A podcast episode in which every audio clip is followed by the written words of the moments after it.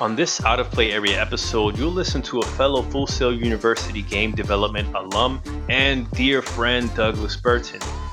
Doug's worn many hats in game development where he's danced the full spectrum between game design and coding to refine his specialty as a puzzle designer. I got to work with Doug at Midway Austin back on our first ship title, Blacksite Area 51. Since then, he's gone on to work for studios all throughout the United States and across the pond in Scotland. Listen in as Doug opens up about finding the right college to achieve his goals, onto developing console games, working in mobile, meeting Steven Spielberg himself, and hear his perspective on the importance of studio culture and equitable hiring practices. Welcome game designer at Polyarc in Seattle, Detroit's own Doug Burton. Bienvenido, bienvenue, welcome to the Out of Play Area podcast, a show by video game devs for game devs, where the guests open up one-on-one about their journey, their experiences, their views, and their ideas. No ads, no bullshit. Join us as we venture far out of the play area with your host, seasoned game designer, John Diaz. I think you and I have had this conversation before where they're like, get someone to play a game developer, and then they're like, all right, guys, do your job. And then they're like mashing the controller furiously or something. Yeah. Right? Like that's what we actually do at work. I always see that. That's one of those things where, like, if you see something in a movie that is like your job, then you can tell how fake they make it look. And you always see that in movies where someone's playing a video game and, you know, they're pressing every button. I'm like, you can't press that many buttons at once. Like, I don't know what game they're playing that's gonna even register all those button presses that fast. That's a great point, man. That's amazing input pipeline right there too. And I gotta mention one thing that always bugged me. And Charlie's Angels years ago with like Lucy Liu and Cameron Diaz and Drew Barrymore. Yeah, there's a scene where they fall in his room where these two kids playing N64 controller, and they're playing a Final Fantasy game, and they're both playing at the same time. I'm like, first off, there's no Final Fantasy on N64, and none of them were multiplayer. So I was just like, for so many reasons, this whole scene is fake. But yes. Of course, in the theater, no one wants to hear that. But I'm like, this is so fake. You're the only one standing up. Exactly. That's not what the scene's about. It's about Charlie's Angels, not the games. Oh, accuracy, man. I've always valued the opportunity, or I've dreamt of the opportunity to be some type of game dev consultant on some project. Right? Like, hey, we need a professional. Come in here and tell us how it should be done. See, that sounds like the real dream job. Like, just come in and give someone all your ideas about what game development should look like. So, what are you sipping on? Ooh, yeah. So I mentioned I was going to try and find a stout for today, and I was looking around, and I found this one that was on limited release at the store. So I decided I had to get me one. It was limit one per person. So I was like, hey, we gotta get it. Damn. It is Evil Twin Brewing, and it's called Some People Are Immune to Good Advice Maple Bourbon Barrel Aged Stout. Yo, that those are perfect. Yes, man. Yes, when you told me you were gonna get a stout, I try to match my guests. I want to be on the same wavelength with them. Mm-hmm. So I went ahead and got me Dragon's Milk Bourbon Barrel Aged Stout. Mm-hmm. This one's got vanilla. Anytime I see kind of vanilla or coffee, oh yeah, and bourbon barrel, I like to check it out. Well, to that, sir. Cheers, salud. Cheers to you, Santé. Sir. That's good. Oh yeah. That maple, that barrel, that bourbon barrel. Oh, it all comes through. It's all great. Oh, yeah. Okay, this is going to be a great show. It's going to be a great show. How has the pandemic been treating you? I feel like... home thing. Yeah. I've always felt like my dream has been to work from home this easy. Mm-hmm. And I think a lot of people too, but no one wanted it to happen like this sort of situation. Yep. But I'm introvert in me is very happy to be able to be at home so much. I can roll out of bed half hour before our morning meetings, and it doesn't matter if I'm still in my pajamas. So I love that part about it. But, you know, I just moved to Seattle this year, so the downside is still haven't really seen the city, not to do much. So professionally, work from home has been right up my alley. But socially, I'm like, oh man, I need to get out, do more stuff to get my mind off games, off work sometimes. So I miss that aspect. Because you moved not too shortly before all this hit. When did you get to Seattle? Yeah, I got to Seattle at this point about a year and a couple months ago. So it was like you were in winter. Was it winter 2019? Yeah. Winter was just getting started. That's a great place to start. Let's start from where when you got to Seattle. What brought you to Seattle? Because I really thought that there was no way you were ever gonna leave Austin, Texas. It kind of surprised me too. But yeah, because I've been in Austin for like 12 years at this point. And I was working at Scientific Games doing mobile slot machine games. Basically taking their Vegas slot machine games and taking the mobile version and doing really the UI and the gamification and all the mobile-based text messaging, notification, push messages, all that kind of extra mobile stuff, making all their games work with that. And that was like almost in my mind, I was like, I can retire doing this, because that was like easy game development. Like the slot games were already done. The math for it all was already done by mathematicians who check it with the IRS, I think. And like, it's all federally checked out and all that. So the games are like super tight and well done, very non-buggy. And I tried to do like the UI wrapper on top of it and kind of make it fun and monetize. And I was like, this is doable, you know? After making action-y console games and worry about performance and, you know, you got to get it out on time and some tight deadlines and just trying to make games bigger and bigger and bigger. It was nice to work on games that were kind of like already kind of set in their ways, and the audience for the game was super forgiving. So most of our target demographic was women above 50.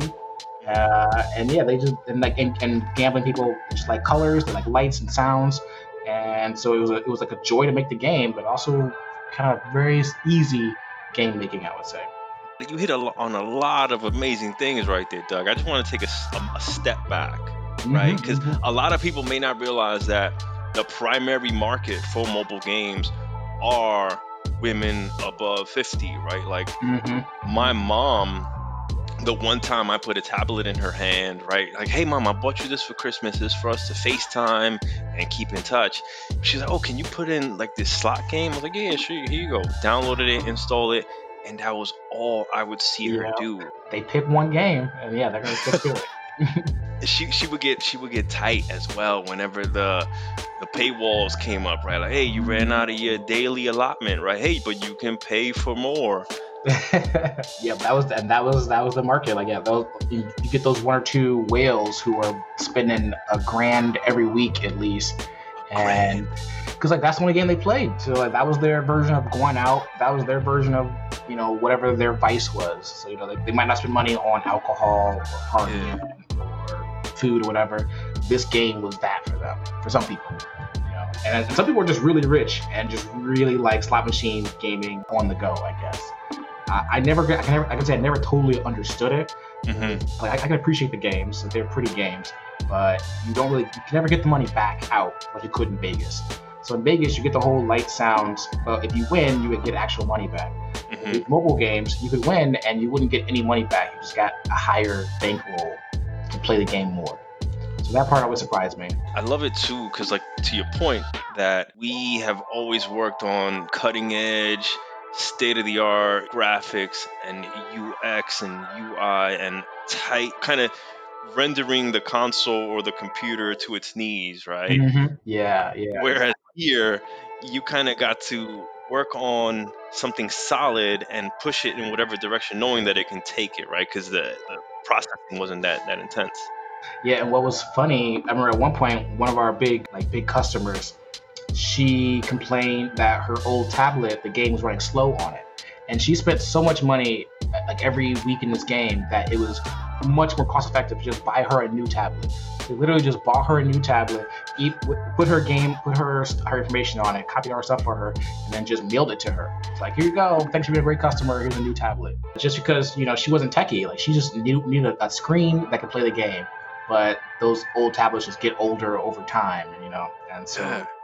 And that was the thing too, yeah. So we had to make the game work for some, kind of a low bar quality of cell phones. So that kind of kept the game simple art-wise and just made it so it didn't get too complex. So we got to worry about just making the game cool and fun and interesting without having to chase that like graphical fidelity, that sort of thing. So that was one nice break about it. Yeah, I can imagine, right? Like, typically, we worry about a few different SKUs, right? Like Xbox, PlayStation, PC, maybe some Nintendo console of some sort. Yep. And even when you're PC, right, you got to worry about a few different graphics cards, but you can just be like, hey, this is the min one. You know, you need a 1080 Ti. Mm-hmm. But for mobile, that's a broad spectrum. So many phones. Yep. You got phones, different screen sizes and resolutions. Exactly, all that stuff. You have to do all kind of stuff to like, and then if they want to rotate the phone, what happens? If they put your app in the background, what happens? And then worrying about issues with like push notifications. And then as the stores add new rules, like, you know, the Google Store or Apple Store, they change their rules about stuff. You have to like keep up to date with that. So that was always tough too, because then things changed at one point. You used to be able to have like a demo of your game, and then the demo was free, and then you have a paid version that had like no ads or something like that. And at a certain point, they decided they had too many games doing that. People were getting confused, so they made it so that every game only have one version. But they didn't really stop anyone from keeping two versions. They would just occasionally be like, "Oh, you have two versions. You're denied updating your game." And it's like, wait, we weren't denied just 2 days ago. And they're like, oh, sorry, never mind, we'll take it back. Yeah, it was like that all the time. Like, they would deny you for something, you call them, be like, can I get information about this? And they're like, oh, never mind, we'll ignore it. It was just such case-by-case, person-by-person approval stuff that mobile gaming was kind of a Wild Wild West in that sense, in a few ways, too.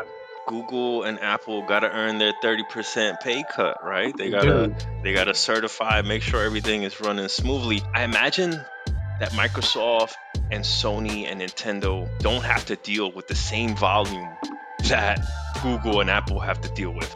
Yeah, that's definitely true. That's so interesting. But like, mobile was not where you started, right? Yeah. I think I started off really doing console. Yeah, Midway, where me and you met, you know, that was a console. Wasn't it a PC game? I think the PC version came out later, after consoles. Did the console thing for a while, a lot of big action, shoot 'em up type games. Slowly moved to, I guess, more and more casual type gaming. So even like more casual consoles. I made a few Wii games, and then I never did any like mobile console games. I never hit that market. Or like 3DS. I never made like a 3DS game or a PSP game. For sure. I would say the PSP, 3DS, Game Boy games where it would be a different class from mobile. Just touch controls versus tactile button controls are two different beasts. Yep. And then people are just playing them different ways, different times. Because I think when people, like a person who bought a PSP or the 3DS, they were gonna play on the go, and like that's what they were gonna like focus on. And then when cell phones came out, people are gonna like play your game for like 10 seconds, 30 seconds, and then go back to their email or phone call. And so games had to get like way faster, way punchier. Like, your audience wasn't gonna stick around for a half hour to finish a level. They were gonna be in for 30 seconds, and if they can't pause your game or get in and out, they're probably not gonna keep playing. And so you gotta think about all that stuff and change how your game works. Just if you're going from, you know, console to mobile, the same game just won't work. Yeah, it's a different world, man. It's a lot of different skill sets, and I don't think enough people out there appreciate the breadth of skills and challenges and problems to solve when you talk about developing a game, right? Like, absolutely. That's the hardest part of making a game is telling people who don't make them how difficult it is. And so, yeah, if you start talking to people who want to make games, or you start getting other companies involved who want to like, I want to hire you to make a game for me, or I want to port some other game to mobile. And explaining how difficult it is always hard, because you're like, it's a whole process. Like, even though the game's already done, you're still making it from scratch if you're trying to port it or something like that. People are always surprised at how much things cost in games and how long they take. I've never sat down and done a budget. Like, I've never been in those conversations, or if they've kind of asked me, I'm very bad with estimates, man. I always relied on other people for that. I mean, yeah, that's one thing that definitely comes just with like getting it wrong enough times. Like get it wrong enough times that you figure out where you go wrong and trying to estimate some stuff, and then you finally get good at it. When did you know that this was the world you wanted to get in? How did you end up in this? In like games in general, you think? It was like, for me, it was pretty early. It was like high school. I started developing, making games in high school. I found what was called a MUD, multi-user domain, and that's when like games were just text-based. So like you log on and then you read, you know, you're in an inn, you know, press W to go west, press S to go south type thing. Yeah, those text-based RPGs. Exactly that. And I found one. I was into Dragon Ball Z, and so I found one about Dragon Ball Z World. And so I was just playing that like every day, and I played it enough that people would join the game, be like, "Hey, how do I do this?" And so I had a macro for just like giving like tutorial stuff, like I press Control 1 and be like, "Oh, hey, to change your clothes, do this, blah blah blah." You'd be like, "Oh, thanks." And after like a few weeks of doing that, the people who were running it were like, "Hey, you're always here. You're really helpful. Do you want to like join the team?" And I was like, "Oh, I don't know what I'll do, but yeah, I'm in." And then I saw it. So that was the first time finding out, like, oh, you know, games are made by people. Like, someone has to go in and think up everything you're gonna do, describe it, get it made by an artist, prototyped by a programmer, and you have to make every part of that. And so I started doing that. I used to like skip lunch to go to the library and work on this game during lunch breaks. And at that point I was like, oh, I can like make games. I'm just gonna keep doing this. So that was literally my plan for that. Is that because you had like your computer lab? You guys had a computer lab in the library, and so that was your access to the internet. Exactly. Yeah, we had a computer lab in the library. We had like one PC at home. So yeah, I would work on that at home. Like my mom, she worked at computers, and so when she got home, she never really used our computer much, just for like business purposes, and so I was using it for gaming all the freaking time. So you could say that it was in your blood. Oh, definitely. In the family genes. Yeah, my mom, she's a bit of a gamer. Really? What does she play? Oh man, what does she play? Has she played any of your games? See, that's the real question right there. She'll buy them, but I don't think she's ever played any of them. The closest she came was she had a Wii. Not a Wii U. She had a regular Wii. Nobody had a Wii U. Yeah, exactly. It's very confusing. Is it a Wii? Is it a Wii U? Are they the same? Are they different? Oh. Mm-hmm. Yeah, so she bought my game Boom Blox Bash Party on the Wii U. Yes! And yeah, she played that, and then she was just like, I don't get it. She was like, I don't get why it's fun. I'm going back to Rock Band. Hey, shout out to EA Publishing. Mm-hmm. I think one of the few handful of games that were published under Steven Spielberg, right? Yeah, that was the coolest thing. I got to meet Steven Spielberg, so that was a highlight of my career, I feel like. Yo, that's got to be like top 10. Oh, definitely. I was just like, nice to meet you, Steven. I was like, oh my God, I called Steven Spielberg Steven. I'm on a first name basis with Steven Spielberg. That's how it felt. He had just came back from being on the set of Transformers. So he had a Transformer hat on. I had a Transformers t-shirt on. So we got to bond over that for like 1 second. Oh, because I think he was like producer on it probably. I think so. Yeah. Yo, I love that. See, there's something to be said for all the craziness and the madness of the games industry. But it does...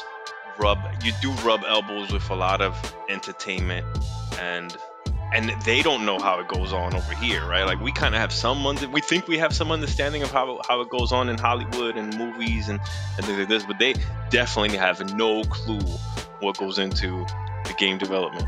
Definitely not. And that's what was cool about when I met Steven Spielberg. I guess Boom Blox was like his second game at that point, so he definitely seemed to have an idea.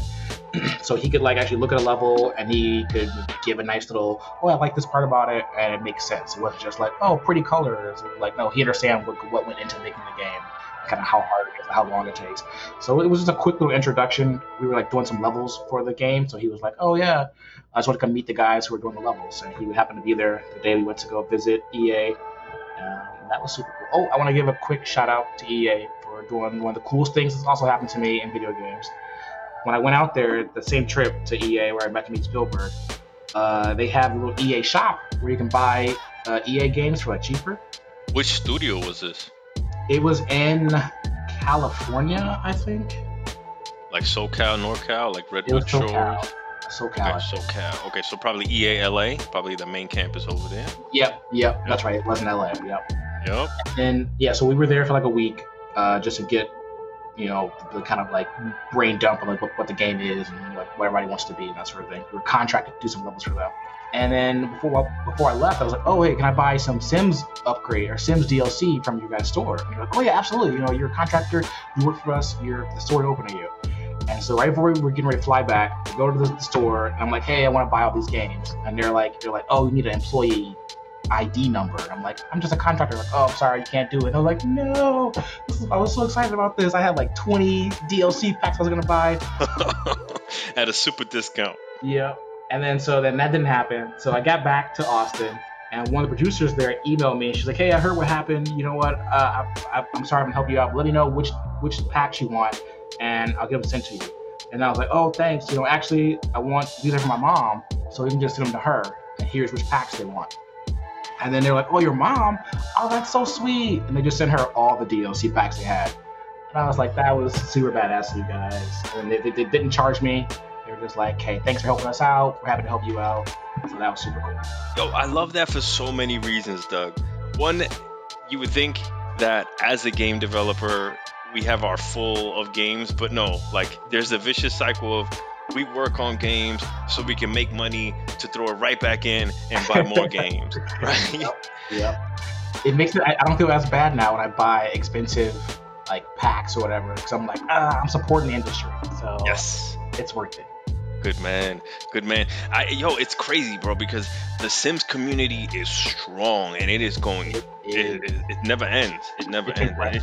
And it's full of wonderful people. Like it's not an average community, and it's not like a hardcore.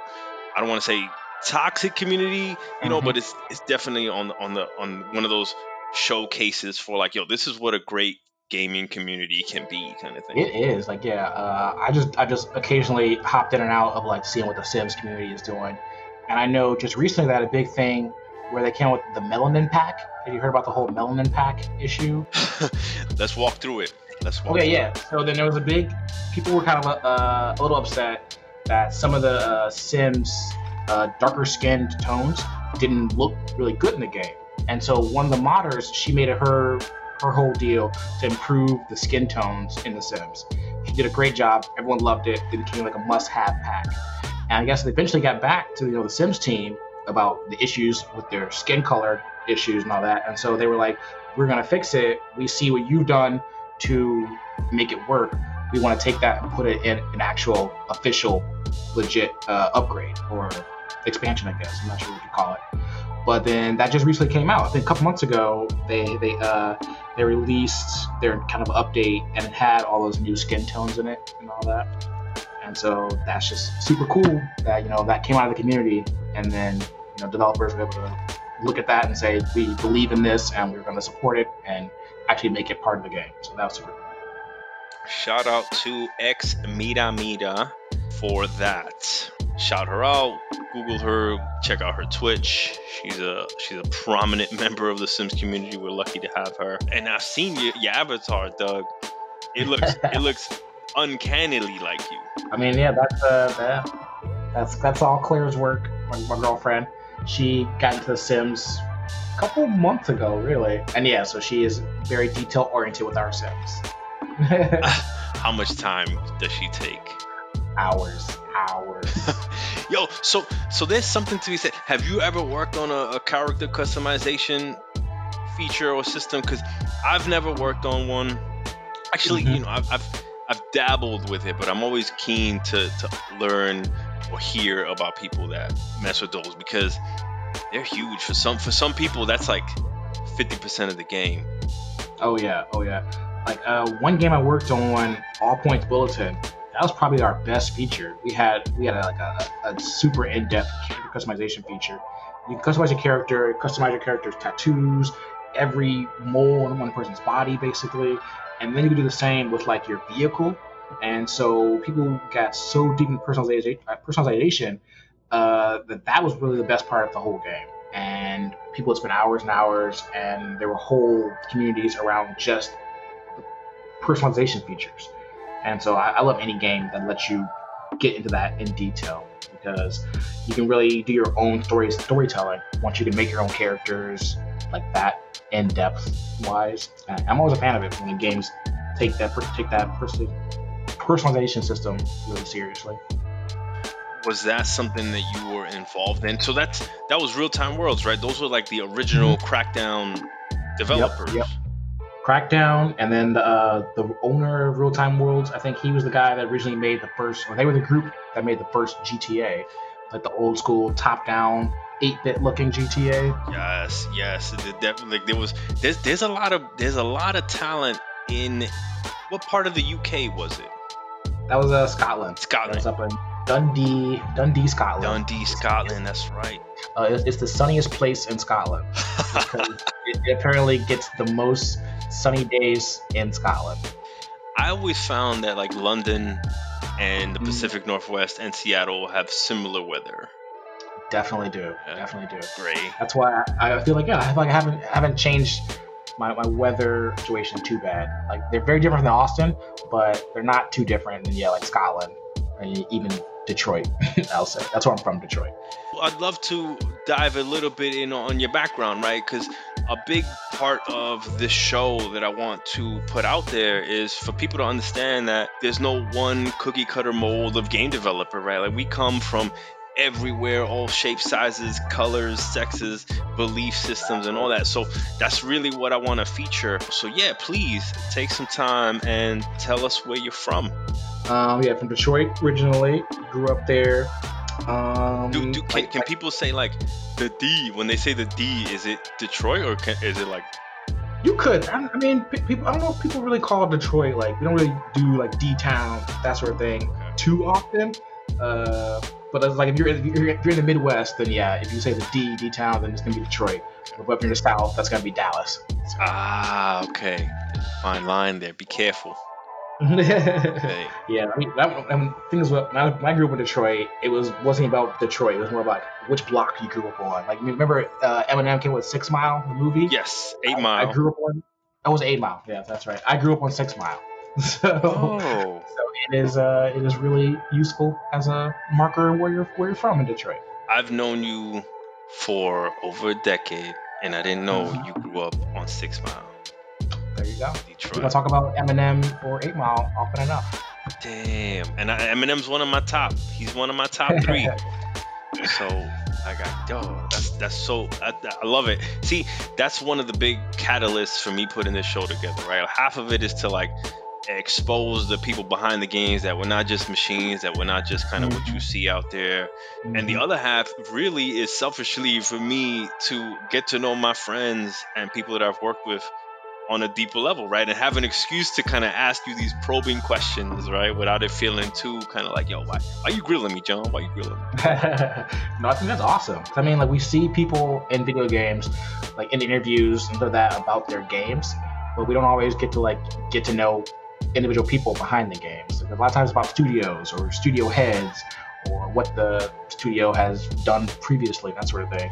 And I would love for games to have more times to feature individual people. I mean, in movies, movies will happily hype up the sound guy from this movie, the producer of this movie, or something like that. And I thought we don't see that enough in games. Like if you knew who did the gunfighting in one game, and then like, oh, that guy moved over here and did the gunfighting in that game, then it's like, oh, that's why they're both so great. Yeah, it was the same guy in a whole different situation. Well, I always think about. Hamrick, Josh Hamrick. Shout out to Josh Hamrick. We another fellow Full Sail alumni that we got to work together at Midway and is in Seattle. Oh, yep. Yeah. And I always think about Josh because like our first game, Area 51, he did a great job on getting those couple weapons he had feeling really good. And then he left to go work on Halo.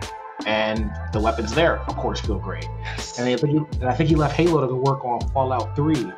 and then Fallout 3 weapons feel great. And so I'm just like, Josh is that guy for me where I'm like, oh, what's he working on? Oh, cool. They're going to have a great weapon. Yo, shout out to Josh Hamrick. I'm going to put him on my short list of people that I relentlessly hit up and invite to come participate. Put him on the list.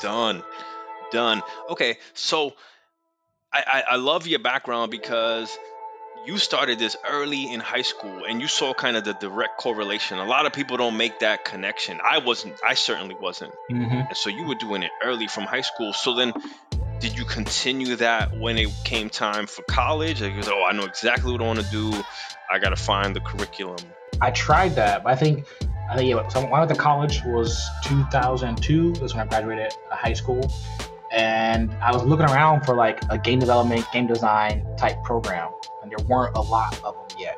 There was probably Ringling, but they still were mostly art focused. And that was the only really big name I knew about at the time. Mm-hmm. And so I ended up going to art school in San Francisco at the Academy of Art because they had a program called New Media. And they listed like, go into new media if you want to do things like art director. And then one of them was like game developer. And I was like, that's what I want to do. All right, count me in. Yeah. And I got there, but it was mostly it was a lot of this traditional art teaching. And I'm like, this is great, but I kind of want to get into making games like right now. I don't want to wait 4 years and pay so much money to do it. So I bailed on that and then ended up going to Full Sail. And Full Sail was just like, they had it perfectly done. They were like, we're going to teach you the current tech on the current computers using all the current information that we have. And that was awesome. It was fast, it was efficient. It was expensive though, but it was a great school and definitely helped me get my foot in the door. So that was super cool. Yes. Yeah. I mean, shout out fellow Full Sail alumni. We both kind of graduated in 2006. Do you feel that your investment paid off? Like the return on investment, was it worth it? That's tough to say. I think if it was like today, I would say no. Because today you can learn so much for free on YouTube and a couple $100, you can get like a master class type website to like learn from an expert. So I would not tell people to go pay $50,000+ on college to go into development if you don't have to. You're not even factoring inflation. That was $50K back then. That was like $50 back then. Yeah. That's interesting. That's a point I make to a question to ask everyone because mm-hmm. everyone's mileage varies. Yeah, it had its benefits. I mean, I got to like connect people like you. Like we didn't meet in school, but right after school, we both kind of got a job at the same place through the same similar school contacts. And so that helped us both end up in the same position with a really great job with a lot of great people. And then I got that job, I think mainly because one of my coworkers got hired before me and he talked me up. And that was what got me into Midway, like Rusty Simstrut. Shout out to Rusty Simstrut. Yeah. He's going to come on this show. I'm going to make sure he comes on this show. Oh, yeah, that'd be awesome. Yeah, so he got in and he was like, there's a guy I worked with, Doug. He was great. And then I'm like, we met Doug. Let's bring him back for another job. And so got that one. So were you guys in the same class or you guys were on the same projects? Yeah, we were in the same class and we did the same final project team. And then we interviewed for like that same job. I think it was a programmer job at the time. And he was the better programmer than I was, and then they brought me back for a design job, and so I got the design job. So to work together again. So that's interesting. Did you see yourself as more a game designer or a programmer when you were kind of looking to break in and looking for work after college? Yeah, I think I saw myself originally more as a programmer, just because that was the one that kind of made the most sense. Like you knew what the job was, you knew what you're kind of getting asked to do. But game designer was and still is a little nebulous, and you're never really sure what that exactly means. Like, what am I designing? Am I doing levels? Am I doing systems?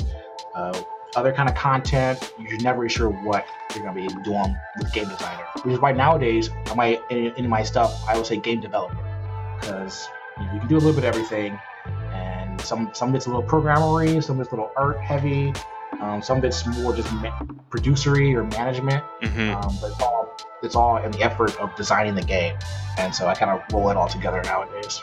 I sympathize with you 100%, Doug. Like game design definitely does tend to wear a lot of hats, or gives you the opportunity to wear the hats that you want, really, right? Yes. It's usually like, hey, the game needs to get done.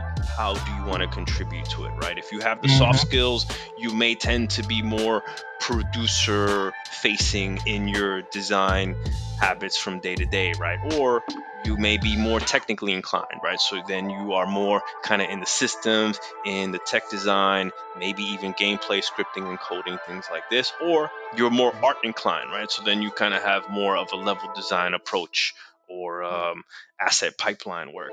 I love it, man. I love it because I'm right there with you that when you go in as a programmer, you kind of know what you're going to be doing, right? Even though there's a lot of avenues to run with. And when you go as game design, nebulous is the perfect word, man. Yeah, I feel like every week it changes a little bit. Like even when you get some new tools in, okay, I got to be the one sometimes to learn it first and find out how best to use it, and then disseminate that knowledge to everybody else, and and just hope that I was mostly right about what I think the best way to use it. But yeah, it's a little everything. I like that. So whenever I speak about you, Doug, I'm going to be like, yo, Doug Burton, the good homie / game developer. I don't say game designer. I don't say game programmer. I don't say game artist. I'll take it. I like it. Game developer. Because you do it all. I try. And thing is, too, like, that was one of the things when I got into games and went to Full Sail, I wanted to go somewhere that I thought would teach me enough that if theoretically I was locked in a room by myself with infinite resources, I could make a great game. And I would know enough about everything to like pull the audio together, pull the art together, pull the programming together, and still be able to make a great game with just what I know. And so that's why I kind of like to be able to do a little bit of everything too. You're good with that, man. You're good with that. I speak with people often, and I share the same sentiment that you have. It's like, yo, today's day and age, I don't know why people go to college, right? Like, you can teach yourself anything. It's like the Matrix, right? You just plug yourself in and you can get all the skills right away. And the one thing that kind of made me turn and change kind of my view a little bit, right? Kind of give them a little bit, was the network, right? Like, you pay for the people that are around you, working in and solving the problems and building that rapport. And so when they hit me with that one, I'd be like, all right, that may have tipped the scales to make it worth it. Like the fact that I got to know you, Danny, Barasa, Rusty, Josh, like a bunch of people, and even Rob Coble. Shout out to Rob Coble. That I was like, all right, you got me. Like, I couldn't sit at home and have connected with all you guys. And like you said, like all those names you just mentioned, we all probably got just that first step in thanks to Rob Coble, which is like he was he exactly at Full Sail? He was... I always butcher his job role, right? I'd be like career advisor, career development. He was that. Yeah. I'm gonna definitely invite him on the show, and I probably want to even do like panel style where we just be like all sit there and be like, all right, Rob, we're gonna interview you, man. We're gonna hit you with like all the questions we've ever had.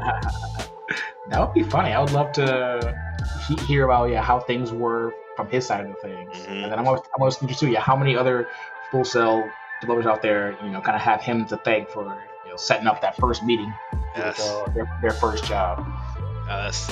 So we jumped around a bit, Doug, and I love it. I love the free-flowing form of just chatting with my buddies and getting to know and getting to share your story with the public. When you broke in at Midway, and you broke in as a game designer, what would you say were those kind of essential skills that you were like, yo, I'm so grateful that I have these? And then what were the ones that you didn't know you needed to know, but you picked up, kind of thing, if that makes sense? Yeah, I think so. Game designer, you definitely want to be able to like put yourself in other people's shoes. So you kind of want to look at a level, and not always say not just what do I think would be cool, but like what would be cool as someone who has no idea what I'm trying to get them to do. And so that's why I really love making puzzles, because for me, that's what most game development is. It's like puzzle solving, and then setting up a puzzle so that someone behind you can have a good time solving it. So I always love, you're making a room, and you know the goal, but then you need to make the goal interesting to find, then interesting to figure out, and interesting to get to.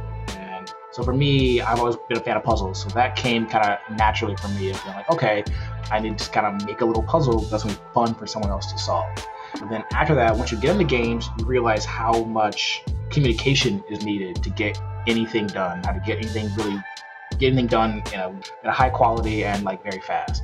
So you're gonna need to talk to artists, you need to talk to programmers, you need to talk to audio people, and then you're gonna need to be the one that they all come to connect it all together.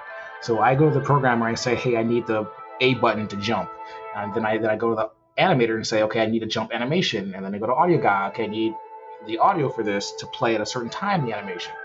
So then the programmer says, okay, here's your hook in to do the jump. Okay, now I need to make that jump call the right animation. I make the animation call the right sound. And I need to make all those connect together, because the audio people don't want to learn the animation tools. Animation doesn't want to learn the programming nodes to call the jump animation. Mm-hmm. So I kind of have to be the middleman that has to know a little bit of each piece to make it all come together. And so you get to know enough to be able to talk to those different people about, use like their kind of keywords, and then be able to know enough technically to hook it all up. And so I think, for me, that was the surprising part about how much talking there is, how much back and forth, and how much meetings and that sort of thing. But once you get to that sort of thing and it kind of becomes second nature, then you just have like a few templates of like, okay, here's how we're going to start this, here's how we're going to finish it off. And you can kind of like rely on those to help make sure you're getting stuff done efficiently. 1,000,000,000%. I love that you called that out, because I find that soft skills and communication, they don't get taught enough. Yeah. It kind of ends up something that you kind of evolve into or grow as you are fortunate enough to work in a game studio with awesome people that are super passionate about every little facet or detail of their own discipline or expertise. Yeah. I will have to call out that there's a certain breed of individual that you fall under. and it's just you're super approachable, right? Like I can say that because I've worked with you, that you're extremely approachable, and it's easy to come over to you and ask you for help, for your opinion, for your insight, for debugging. Right. And I've always welcomed whenever I had the opportunity, when you come over and want to find out, how does this work? Or, hey, well, I got to figure, hey, come check this out. Right. Like, it's just like, oh, sweet. Hell yeah. And, everybody's mileage varies. But for a game designer, I do believe, and I'm biased, I do believe that we are kind of the glue. Right. Like, yeah. There's a responsibility on the shoulders of a designer to convey the vision that comes from the creative director, the design director, or what have you, right? Or the narrative, or the writers, right? To share that vision and convey it, whether it be verbal, whether it be through documentation, whether it be through a prototype or a system or something like that. Well, like here, so where I'm at right now, Polyarc, I think we kind of describe that as, someone has to be the person to champion an idea. So like someone has to be the one to like, okay, I'm working on this really cool boss fight. And so I got to be the one to be like, okay, here's the story of the boss fight. Here's how it should feel. Here's how it should sound. And then I have to be the one that people can come to be like, is this sounding the way we want it to? And I can be like, we kind of want to go more this direction or more that direction. And then you can just rely on the person making it to like interpret that to still make something super cool. You're like, oh, I want to be a little scary, or I want to be a little more whimsical. And then they take that and like, okay, I see what you're saying. And they can make that, and then you can put it all together. But then someone has to be the person kind of there just always playing it, making sure, okay, is it still fun? Are we hitting our goals? And is everything kind of coming together the way we expect? And when people are making content, they don't always have time to be playing the game and really analyzing the game, and then also playtesting it and getting other people's opinions on it. And so that's a big part of design too, is being the person who is shepherding each idea and making sure it's being completed, it's not buggy, it's actually fun. So yeah, there's just a lot, like you said, a lot of stuff that goes in design, and a lot of stuff that goes in development, game development in general. which is just like those soft skills. Mm-hmm. Mm-hmm. I love that. Yeah. So shout out to Polyarc. I'm glad that they got you to come out to Seattle. Me too. And so Polyarc's interesting, right? Because as I understand it, you guys are like solely VR development, and VR, for all intents and purposes, I mean, right now we're 2021, but I consider it still cutting edge, right? Like there's nothing else like it. AR, VR are kind of their own bag and require kind of a whole new set of thinking and approaches. And I'm curious, you know, from your background, right? You've kind of seen and done it all. You've worked on all the different consoles, mobile, Xbox, PlayStation, PC. And so what drew you to VR? How's that going? Yeah, so like I was getting into VR early on. Like, you know, as soon as Oculus got picked up by Facebook and that all made it look like it was okay, this is like really happening now. Like there's actual money behind it and there's actually a lot of buzz around it. So at that point I was like, okay, it's happening. VR is gonna start becoming a real platform. And so then the question was, okay, well, what do we want to make in VR? Like, you know, you don't want to just make the same old games and now you're just seeing them in the headset and playing them like normal. Like, you know, VR gives opportunity to like actually really put you in the game. Not put you in the game. Sometimes just put you in a different world, or even the current world, which is all kind of different rules. And now you can do that, and you don't have to rely so much on the visuals and audios to carry that, because just the hardware helps you carry that. So with console and with mobile gaming, you still have that huge barrier of the person playing is on the couch or they're on their cell phone listening through little earbuds, mm-hmm. or they're playing on a controller that just has to remap what they want to do onto a button. So it's like, oh, I want to jump over this wall. I just press the button. But then once you have VR, you want to jump over that wall or look over that wall, then you actually look over the wall. So it's not just no longer you playing the game. It's just you in the environment and things are happening. And so when you think about it that way, you can do a lot more cool stuff in VR. So you can make a horror game that is scary, like all by itself. What's this new game that came out? Phantasmophobia. I played that in VR and I couldn't get past the tutorial, because the tutorial was like, go into this dark garage, turn off the lights, and call to the ghost. And I was like, I don't want to do that. It's super cool, it's super fun, and it's so easily like scary, and you're just in the game so much easier. And then just so with that, you kind of... I'm with you though. Like a lot of people that I speak to VR development about, it's almost unfair to go into the horror genre, right? Like mm-hmm. there's so much you can do. And in a movie experience, for example, it's easy for you to like close your eyes. Yeah. But in VR, you got that thing in your face. Yep. You know, and it's expensive, and you can't just like rip it off and chuck it, right? Like you're like, you know, it's just not muscle, it's just not instinctual, right? So you're still facing that thing, and it's almost unfair. Yeah. So that's definitely a design thing that I consider cheating, but I see so much promise there for sure. Exactly that. Like you just get to. You get the players buy-in so much easier, so you can do a lot more cool stuff, I feel like, and put them in a lot more cool places. And it's just, yeah, just a whole new way of making games, I feel like. Everything that used to work, it doesn't work the same anymore. Like a lot of older games, you know, you want explosions to be like big and super realistic, and things are flying at the player, and there's explosions, and there's fire, and there's debris everywhere. If you do that now in VR, that's super tiring mm-hmm. and stressful.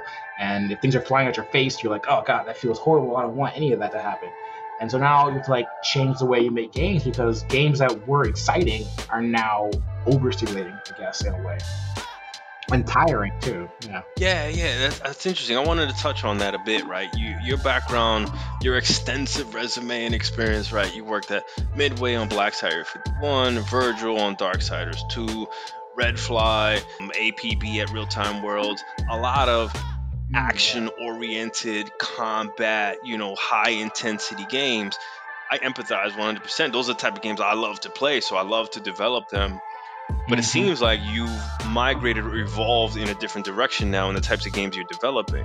Yeah, definitely. I mean, I definitely did a lot of action games. Yeah, because I think I did APB, and I was like cops versus robbers. And I really liked the personalization that was on that game. And so I like the Costumes Robbers things because a lot of players can put their own story behind it.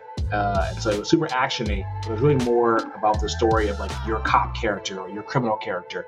And it was big on personalization. So I love that. And then after doing Darksiders and, you know, you do the apocalypse and you're playing as Death and, you know, you got all these bladed weapons. That was super cool. But at that point I was like, okay, I think I've had my fill of this whole death, despair, kill type games. I kind of want to do some more stuff that's like joyous and fun and interesting. And things are going to like sit with you after you're done with the game. Mm-hmm. Playing a couple games, like one that reached out to me was the Stanley Parable. Oh, and that was super meta. Like, yeah, you're like, it's like a game that knows it's a game and you can play how you want and it'll kind of comment about how you're playing it and like talk back to you. So it was a conversation almost between you and the game. So that was super cool. And that was like the next idea of like that this is what games can be. Like, they don't have to just be exciting and fun. They can be really cool story experiences and things that really stick with you. I think we're seeing a lot more games like that kind of get bubbled up and stand out to people. You have games like The Last of Us and all the Naughty Dog games. People love those for the action, but we always come back to like how great the story are and the characters are and that sort of thing. So I think that type of gaming is becoming more and more popular and people are praising it more. Mm-hmm. So I kind of move towards that. I'm like, yeah, I really want to do more games that people play and they're like, man, was that a game or was that just like a really enjoyable story experience? So I'm trying to move more in that direction. Amen, brother. Amen. Like, you got to evolve with the times and the trends. And I love that you're staying at the forefront of that. You see kind of the patterns of what people are gravitating towards. And to be fair, the industry is maturing. Yeah, definitely. It definitely is. I mean, that was a big thing too why I came to Polyarc, because they had all also been through making a lot of like action-y games. A lot of them worked on Bungie's. A lot of them came from, you know, doing what was it, Destiny. It was like a lot of their last big action game, and so they were also very excited about making kind of more joyous games and games that had a wider audience and that weren't tiring and just were really enjoyable to make. And they were also really smart about saying, hey, you know, VR is kind of in its infancy. So we can start this early making some really quality story games that are available for anybody to play, any age, any skill level. And we do that this early, then, you know, as people adopt VR, they're also going to be like, hey, let's get that really great VR game that at this point, a lot of people have like vetted and said, yeah, this is a great intro to VR. And so Polyarc has been really smart, but been like, hey, VR is coming. So we can just kind of position ourselves to really take advantage of it. And so we've been kind of try to do that last couple of years. I love it, man. I love it. And you get to put your talent of puzzle design to work, right? Love making puzzles. Love watching people solve puzzles. Every time you see someone halfway through a puzzle and they're like, what? And then you see them figure it out and it clicks and they get that like, oh, love that feeling every time. All right, I'm going to ask you a favor. As somebody who has no clue or understanding of how to approach designing puzzles, let us in a little bit on kind of your motivations, your inspirations, or your approach. Mm-hmm. You don't got to give us all the Doug Burton tool bag, you know, but just a little bit. The first part of the tool bag is, okay, first I will say they're probably the hardest of the like level types to make puzzles, because, you know, they got to be pretty, got to be interesting, like most levels, a little bit challenging. But they also really got to have that, what we kind of call the aha moment. Mm-hmm. So it's got to be that like mastery, that when it clicks. Yep. That like that moment of like, oh, it's been right in front of my face this whole time type thing. Almost like a good riddle. Like once you solve it, you're like, oh, of course, that's the only way it could have ever been. Why did I take it this long? But the biggest thing for me with like level design in general is I just get ideas from. You gotta get ideas from everywhere. Every little thing you're doing. You know, whatever cool design you see, like, oh, you see a cool, you eat a strawberry that day, and the shape of the strawberry makes you think about a level idea. You're like, oh, I can make a level that's like strawberry shaped, and then instead of seeds, that's where there's little holes that air is blowing out of, and you have to like time the way you move to like get around those holes, whatever. Something that's like super weird, generic like that. Mm-hmm. And you just get it down on paper or into that prototype state, and you just start feeling it out. Just, okay, what about this idea is actually interesting and I want to like keep? And you just keep piece by piece, and then you say, okay, this little section works. Let me like figure out what works for the other another part of the level. And you kind of just do it section by section. So you kind of get that kind of beginning feeling good, get the middle feeling good, and then make sure that it has that aha and that hook moment of like, oh, that's the piece that I'm missing to make this all work. And yeah, there's no real like 1, 2, 3 like step process. It's really just get into it and you start just feeling it out, and then usually the puzzles kind of make themselves once you have the goal, have the obstacles. Then you just kind of see how can I move these things around to make it interesting to get around the obstacles to get to the goal. Okay, I dig it. I love because you know I got design homies on the whole spectrum, and you strike me as a feel it out type. I absolutely am. I'm that person. Like, I just start making like a lot of people do the paper design or even do like Legos to like picture it in 3D. Yeah. And I'll just close my eyes, feel it out, picture what I kind of want to do, visualize it. Yeah, and then I just open the editor and just start putting in blocks and playing through the game. I'm like in the game immediately. Awesome. So there's an element there of like knowing the blocks that you're working with, knowing what the player knows that you have to kind of teach them or work with. Yeah. And there's the base setup. There's the end goal, and there's the middle hook, right? So I'm curious if I can dig in a little bit deeper on the hook. How do you identify the hook? That's tough. I'm trying to think about a couple puzzles I've done, and the hook is really tough too, because that'd be great if you cite an example from a game you've worked on. Yeah, I'm trying to get the last puzzle I just made. I made one recently that. I like the hook, but people who did it the first time were like, "Oh yeah, that feels good." But people who did it the second time were like, "Nah, I don't think it works." Mm-hmm. And I can't decide if the puzzle is like too difficult or too easy, because once people figure it out, some people think that it doesn't work. It takes iteration. What's very interesting, what you just said there was like, it's dope the first run through, and then on the second run through, it kind of has a different vibe, a different feel. Yeah, because like a puzzle is like a riddle. Once someone knows the answer, they're no longer solving it; they just know it. And so you only get one chance to find out if it works or not. Like you're like, okay, here's the puzzle.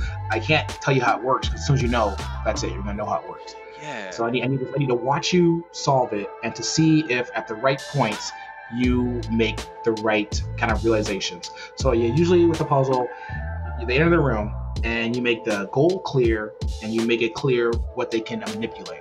And so they say, okay, that's what I'm trying to get to. I can turn this thing and I can press this button. So, and then some people... Those are the elements, right? Like, hey, you're going to work with these 2 or 3 commands or buttons or elements. Yep. So you got your goal, you got your elements. So some people work through different directions. Some people start at their character and figure, okay, how can I get my character just further into the level? Some people actually look at the goal and say, how can I get from that goal kind of back to my character? You know, it's like a maze. Do I start at the start? Do I start at the end point? Work my way back. You know, people come at it either direction. But then what you want is just to watch them piece together. So they make sure they figure out what pieces they can manipulate. Make sure that's obvious and clear, and they figure that out. And then you want to breadcrumb a couple steps of it.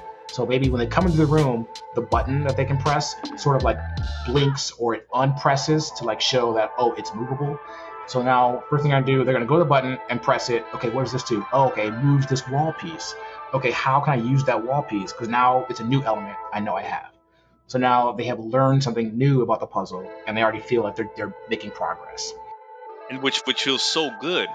Yep, so eventually people figure out, okay, I have all the pieces. Now, how do I use these pieces? Okay, so I press this button, a wall comes out. If I get off the button, that wall goes away. I need that wall to get somewhere else. So now the question is, how can I keep this button pressed to get to that wall?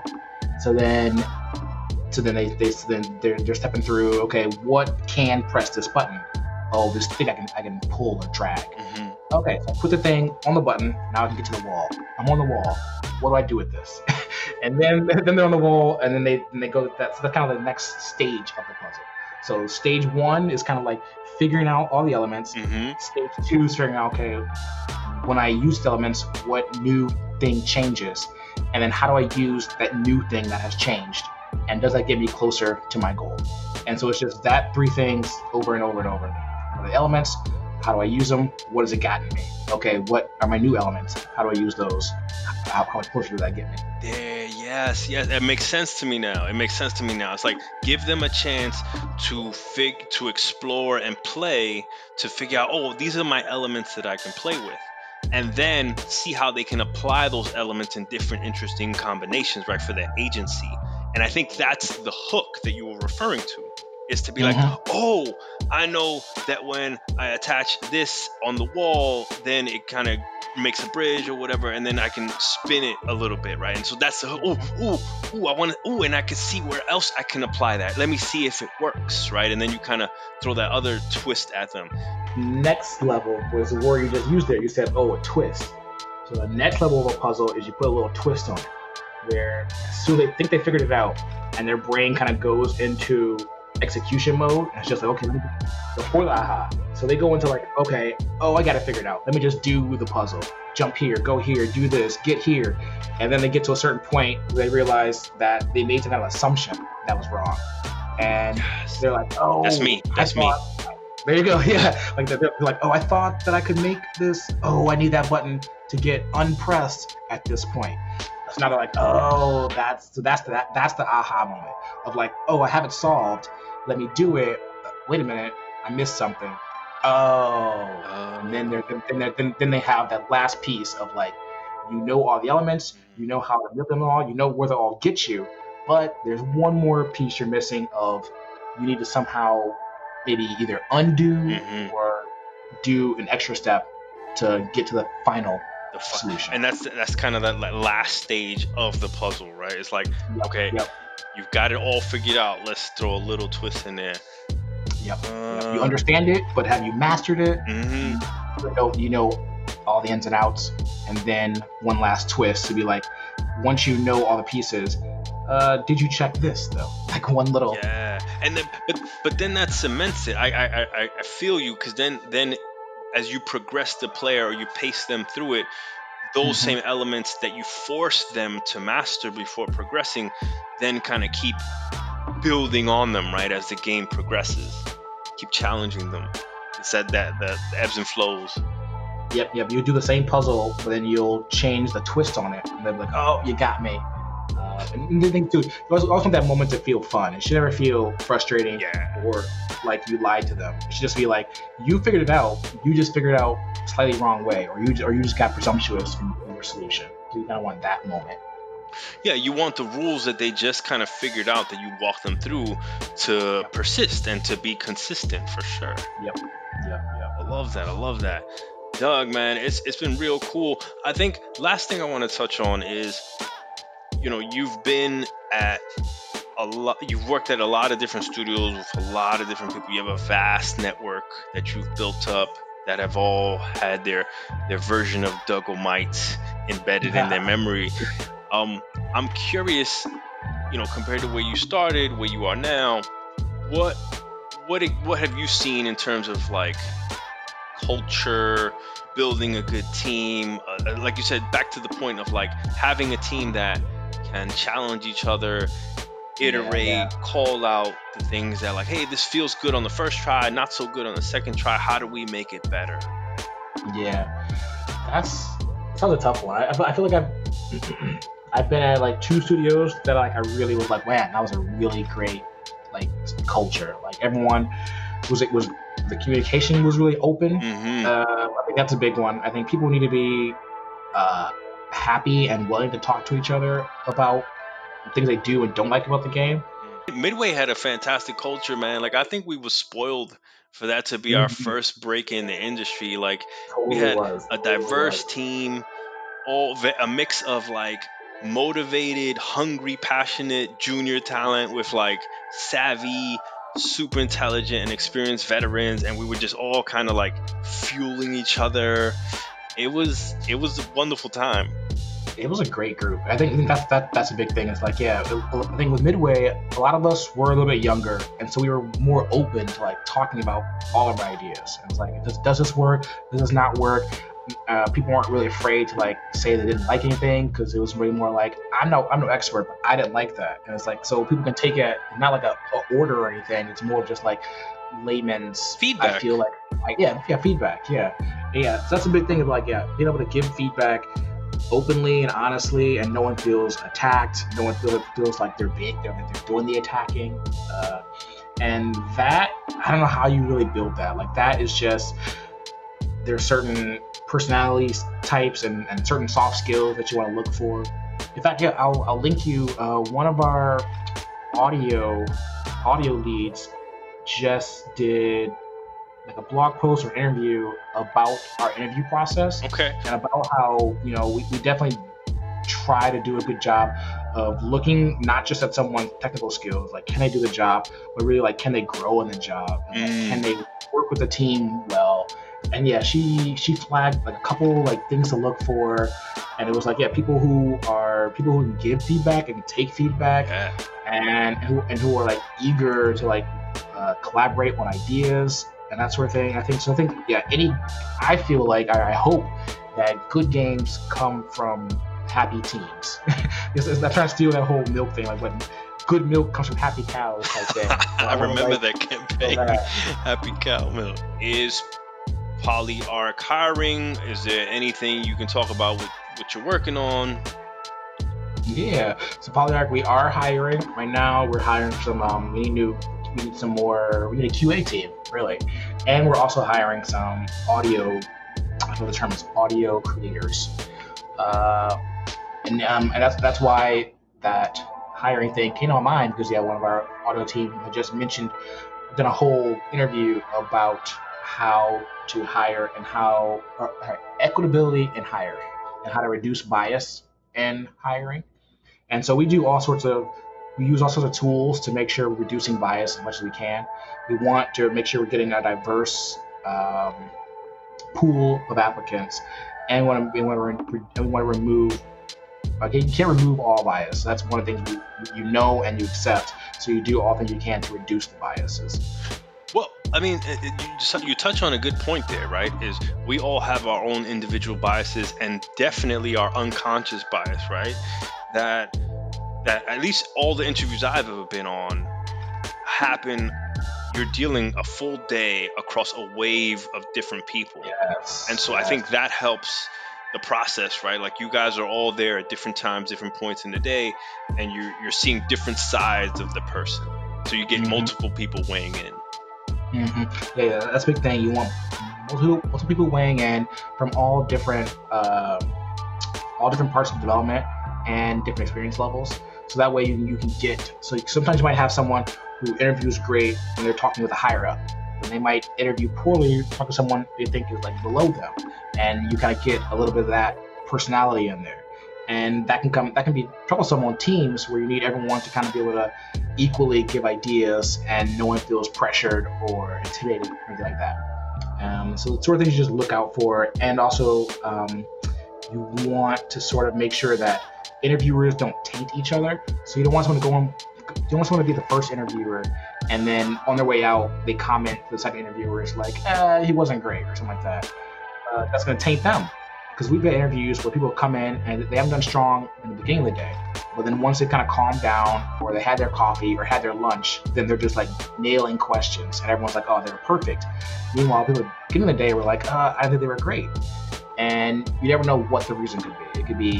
It could have been a bad day, it could have been a bad internet connection, they hadn't had their coffee yet, sort of thing.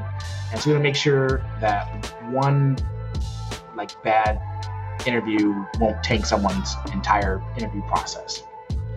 And there's a lot of things you can do to prevent that.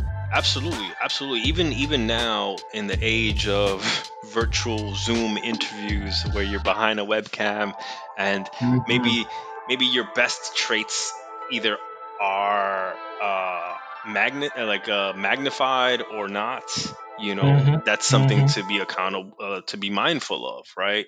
So I really appreciate those words of wisdom there. How do people reach out to you or connect with you or follow you and see what you're up to, man? I will say that Twitter is probably the best place. I got DougalMiteDev on Twitter. That's where you can find me. Occasionally talking about dev stuff. But besides that, yeah, you can follow just the Polyarc Twitter account. That's kind of where we try and keep up to date about what we're doing, what we're thinking, what we're talking about. Okay, fantastic. I'll make sure to link your Twitter, DougalMiteDev, and Polyarc's Twitter in the show notes. Click on those, follow, see what these guys are up to, doing amazing things. Before you go, I'd like to ask you if there's anybody, a friend or colleague, that you'd like to nominate to come on to the podcast. Yeah, I'm gonna nominate one of our artists. Her name's Corinne. She's a super awesome artist. Always fun to talk to. Always love hearing her, and I love hearing her feedback on anything I worked on, because she's like so nice, but she's also so correct. Like she'll be like, I don't want to say, but I think this level is totally not working. And I'm like, she's right, but she said it so nicely. Just tell it to you like that. Okay, fair. Okay, some last lightning round questions for you. Is there someone you would credit as having been like a good mentor for you throughout this career, or somebody that has inspired you in this industry to keep doing what you're doing, even or outside the industry? I mean, that's a huge list. I can't pick just one person. Like John, you're definitely on the list. No, man. Yes, I'm saying it. You've been doing awesome stuff everywhere. Like what you did with Red Dead, right? GTA. You were at Amazon doing some awesome like tutorials and that kind of stuff. It's always like, man, John's out here killing the game. Yo, you already on the show, Doug. You don't gotta butter me up, man. I had to start there. Okay, now next on the list.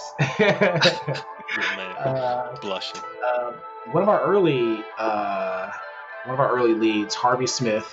Every time I talk to him, he always drops. He's that guy who every time I talk to him, he'll drop like one little nugget of knowledge on you, and you're like, dang, that was a great point. yes, I can corroborate that 100%. Yeah. When we first worked at Midway, he used to say, you can teach anybody the tools, sort of thing. And so he was like, yeah, find who you'd like to work with, because you can teach anybody how to work the tools. So it's more about the person. And so I think I've carried that through everywhere I've gone. Yo, I'm going to end on that one, because that one's powerful and strong for a lot of people that are listening to this, that are all about like, yo, what do I need to learn, read, do? I want to break into games. I'm like the best programmer, or I've played everything and I've written all the walkthroughs. Look at my sweet demo reel. You know, why am I not getting hired, right? And so, to emphasize what you just said there, the person you are, right? Like, your nature, your temper, when things get rough, as they will do when we're working on a game for years, is about, yo, can we ride together through the thick and thin to get this thing out there? Absolutely. There's going to be a lot of conversations, a lot of tough conversations, a lot of disagreements, and hopefully many more agreements. But in between all that, you know, people you got to talk to for 8 hours a day of your life, so definitely make sure it's people that you feel you can talk to and you can enjoy working with and creating ideas with. So I think that's always a huge part of game development in general. Hell yeah! I mean, it's a clear sign of why you've stuck through it so long, my friend, for sure. I think so. Absolutely, yo, Doug, it's been an absolute pleasure having you on the show. You too. I hope to bring you back in the future when you got anything else you want to share with the world, the next person to fall out of the play area, Corinne, artist at Polyarc. I'm gonna hit her up. I'm excited. Take care, brother. Thank you. Shout out to Doug for walking us through his journey in this wild industry to where he currently resides at Polyarc in Seattle as game designer on their VR projects, and his conscious evolution as an intuitive creator working on action titles and then moving on to the comfort of tightly designed casino games on mobile, and ultimately seeking to make a more resounding and memorable narrative and immersive experience. On the next Out of Play Area episode, we'll sit down with the creative force known only as Mr. Benja.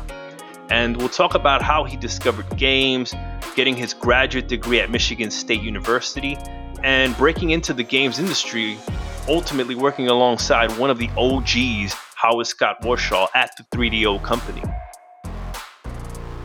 Out of Play Area releases new episodes every 1st and 15th of the month, and we're available on all the major podcast platforms, including Apple, Google, Spotify, Amazon, Audible. I'm pretty sure you can even ask Alexa to play us. Thank you for listening. I'm your host, John Diaz. Please make sure to subscribe and follow so you can see what developer pushes Out of Play Area next time. Until then, stay safe, stay true, stay creating.